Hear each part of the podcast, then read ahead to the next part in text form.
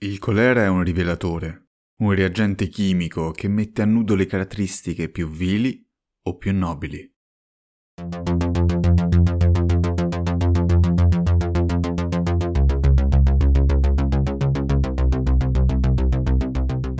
Buongiorno, buonasera e bentornati a Sick History. Oggi parliamo di una malattia che è sinonimo tutt'oggi di degrado, disgusto e povertà. Una malattia arrivata in Occidente nell'Ottocento e che ha segnato lo sviluppo e la struttura di molte città e nazioni europee, il colera. In questa prima puntata parleremo di come si diffuse in Europa e come abbia aizzato le già forti tensioni sociali dell'epoca, e di come fu anche alla base di molte innovazioni, sia a livello sociosanitario che scientifico. Adesso faccio un piccolo disclaimer. Se già in generale le malattie non sono la cosa più gradevole di cui si può parlare, il colera in particolare fa abbastanza schifo. Quindi sconsiglio di ascoltare questa puntata prima o dopo i pasti, che non si sa mai. E ora, dopo questa avvertenza, cominciamo.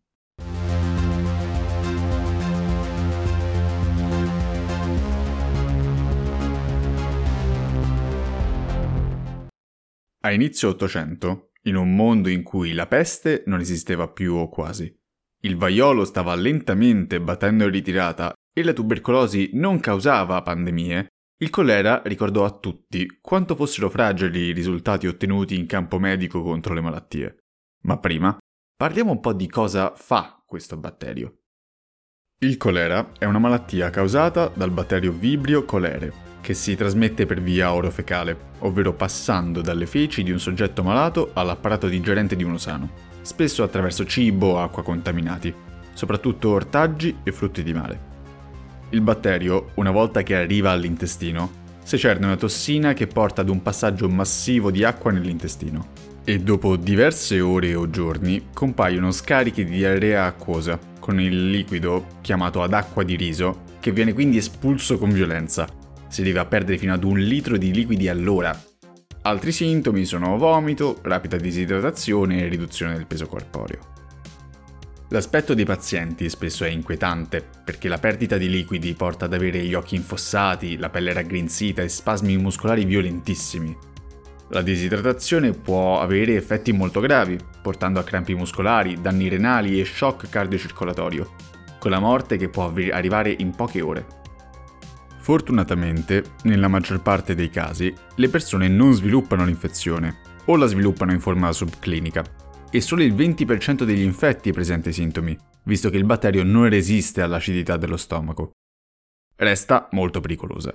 Se non viene adeguatamente trattata con infusioni di liquidi in vena e antibiotici, può arrivare ad avere una mortalità del 50%.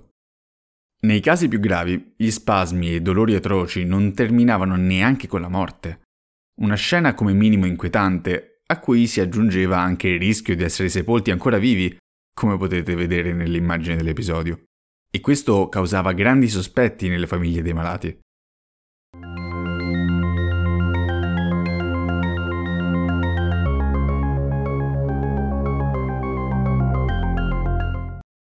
Il colera è una malattia in generale differente da quasi tutte le malattie della storia dell'uomo, sia riguardo la sua storia che la sua epidemiologia. È infatti apparso molto tardi nella nostra storia o almeno in Occidente. Infatti è stato endemico della zona del delta del Gange per secoli, ma visto il suo particolare metodo di trasmissione, non è un batterio che si diffonde facilmente. Questo almeno fino al XIX secolo.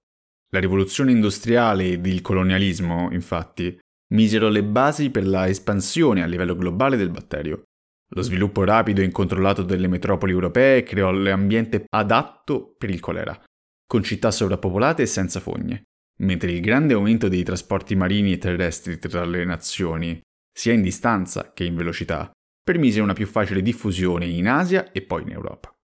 Così la malattia, mai vista prima nel vecchio continente, fece la sua apparizione in grande stile nel 1831, passando prima dal Medio Oriente e dalla Russia ed esplodendo poi nei fatiscenti quartieri proletari appena nati nelle città europee.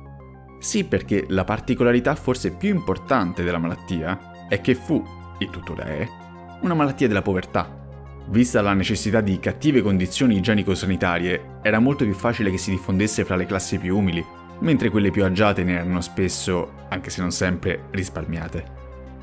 Il colera divenne in breve tempo lo spauracchio delle città, sia tra le classi più umili, che lo temevano per la sua alta mortalità, che fra borghesi aristocratici, impauriti più che per la sua capacità di uccidere, comunque temuta, eh, ma meno distruttiva che nelle classi povere, per il disgusto verso una malattia così orrida e che portava grande agitazione fra i più poveri. I vari governi, infatti, avevano ampiamente osservato come questa malattia causasse scompiglio e disordini, e in un secolo segnato da rivoluzioni, manifestazioni e stravolgimenti sociali, questo fattore non poteva essere ignorato. Più volte, infatti, questa malattia ha fatto da trigger a rivolte popolari, per varie motivazioni. Si pensava, soprattutto nel Regno Unito, che fossero i medici a diffondere la malattia per avere più corpi da dissezionare e analizzare.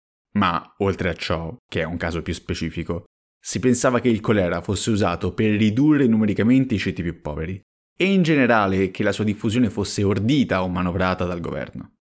Tutto ciò era esacerbato dalle pesanti misure di prevenzione e quarantena che i governi adottavano, anche se inutilmente.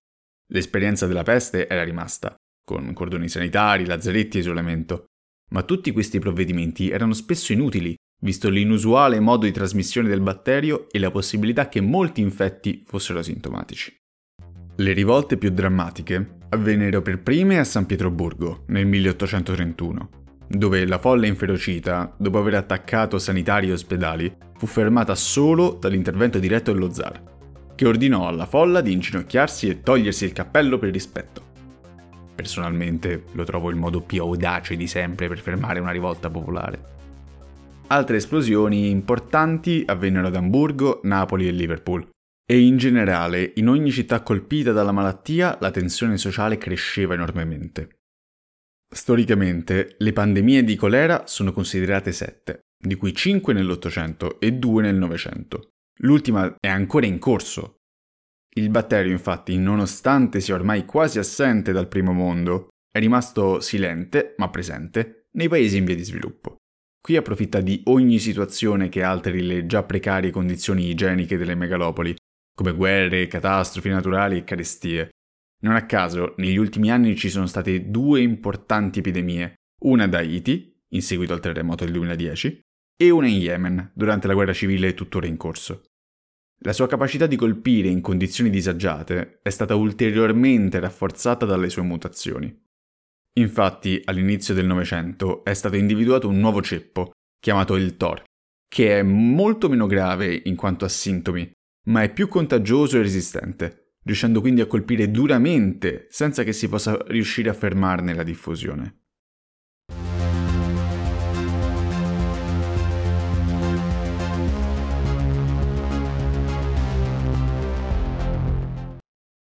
La storia del colera è uno dei capitoli più importanti nel progresso della medicina e dell'igiene. Fu infatti uno dei primi batteri a essere individuato al microscopio, come vedremo poi, e la sua diffusione nelle città stimolò alcuni importanti cambiamenti nel campo sanitario del mondo occidentale. L'esempio fondamentale riguarda la più popolosa città dell'Ottocento, Londra. La capitale inglese, che a metà secolo era già arrivata ad avere quasi 3 milioni di abitanti, conobbe sviluppi importantissimi.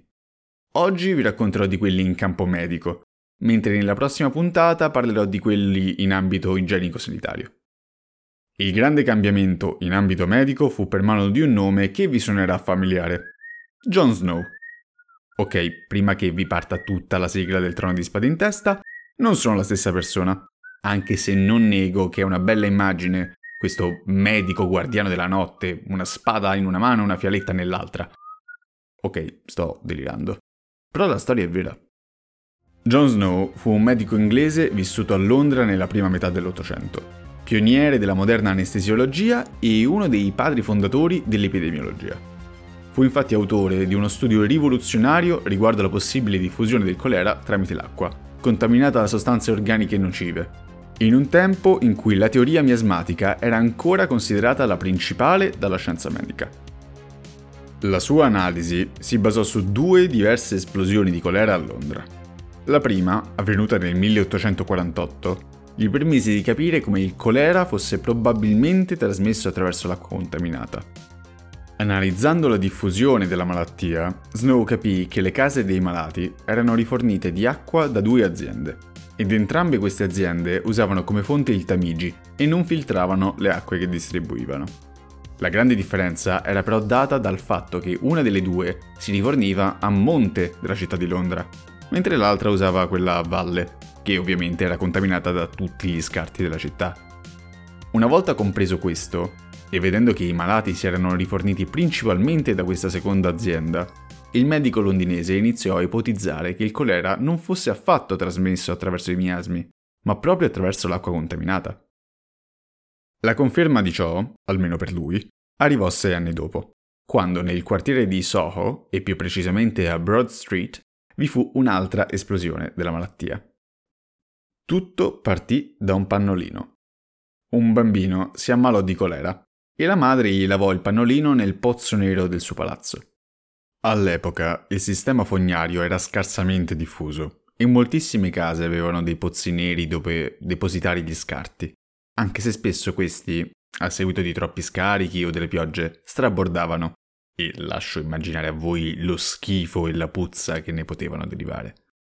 Il pozzo nero del palazzo era però a neanche un metro dalla fontana di Broad Street che tutti gli abitanti del quartiere usavano per rifornirsi d'acqua, e i liquami del pozzo filtrarono e contaminarono l'acqua della fontana. In poco tempo questo portò a una gravissima microepidemia di colera, che colpì in maniera particolarmente violenta. Dopo solo 10 giorni i morti nel quartiere superarono i 500 e una buona parte degli abitanti fuggì per scampare alla malattia.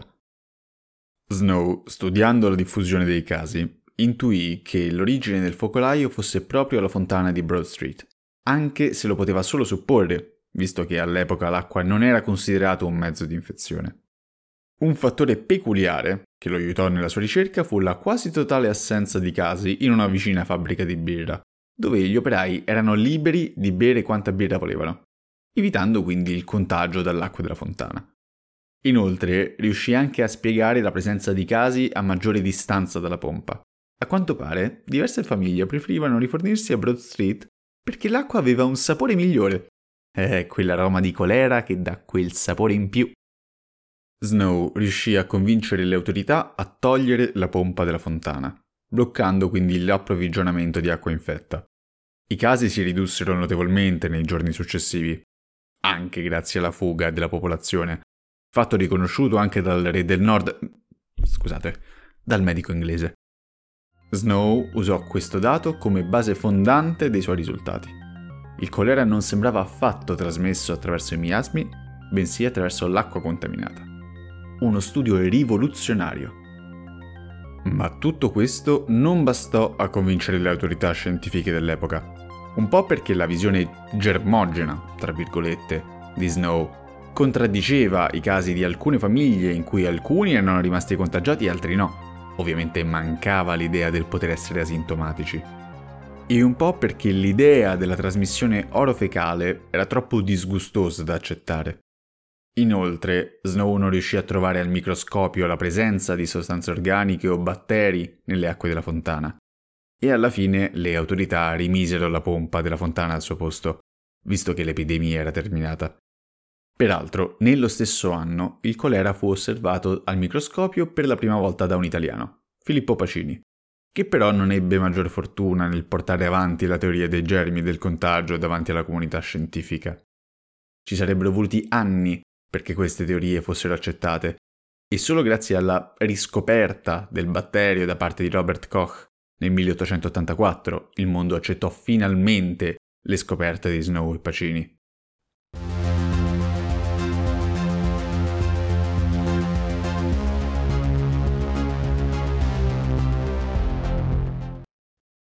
Ebbene, davvero sciocco. Gli ho detto che si trattava di colera asiatico. E quello è fuggito via portandolo con sé per avvelenare l'acqua di Londra. Fosse stato per lui, la nostra città, così civile, ne avrebbe viste, è il caso di dire, di ogni colore. Culturalmente il colera ha avuto un impatto molto particolare. Infatti anche in questo campo si possono vedere le differenze con le altre malattie dell'età moderna come la tubercolosi, la peste e il vaiolo. Queste malattie infatti erano onnipresenti nell'ambito artistico e letterario. La peste era sempre rappresentata come la falce della morte. La tubercolosi era vista come una malattia per animi nobili e fini, mentre il vaiolo era usato come espediente letterario per far morire improvvisamente i personaggi. Il colera, questo genere di ruoli, non lo ha mai avuto. Malattia troppo sporca, degradante e ignobile per essere rappresentata direttamente. Spesso era usata solo come sfondo dei romanzi, senza mai davvero entrare in scena. Per fare un esempio, non c'è nessuna scena in letteratura simile alla descrizione della peste fatta al Manzoni nei Promessi Sposi. Adesso, so che alcuni di voi stanno pensando, ma come? Esiste un libro che si chiama L'amore ai tempi del colera. E avete ragione. Ma quel romanzo di Gabriel Garcia Marquez non rappresenta mai la malattia, la lascia semplicemente come contorno dell'opera.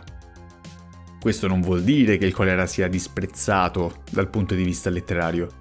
Visto il suo impatto dal punto di vista emotivo e sociale, molti autori ne parlano in loro opere.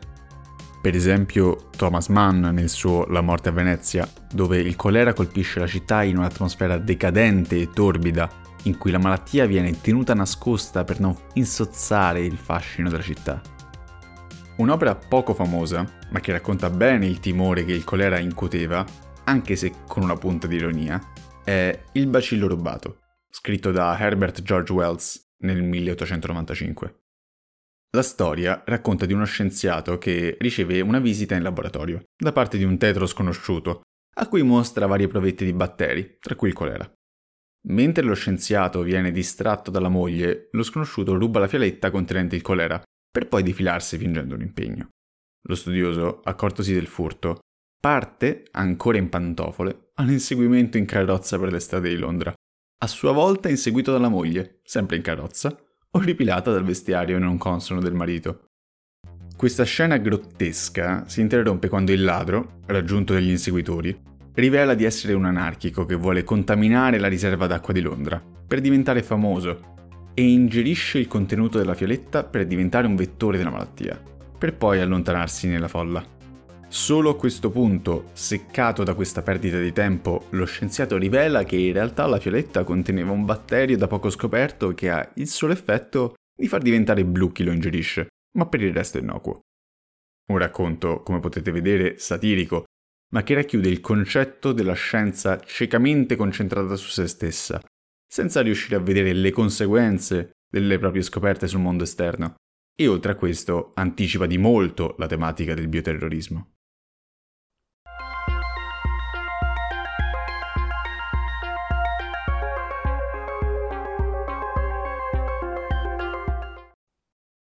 Molti scrittori del sud Italia di fine 800 e inizio 900 raccontano delle varie ondate che la malattia riversò sul meridione, da Pirandello a Capuana a Verga, nei Malavoglio nel Mastro Don Gesualdo.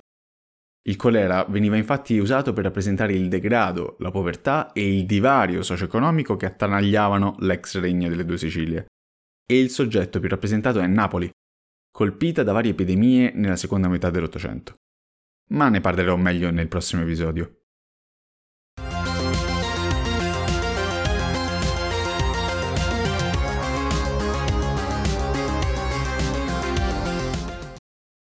Siamo giunti al termine di questo episodio, che spero vi sia piaciuto.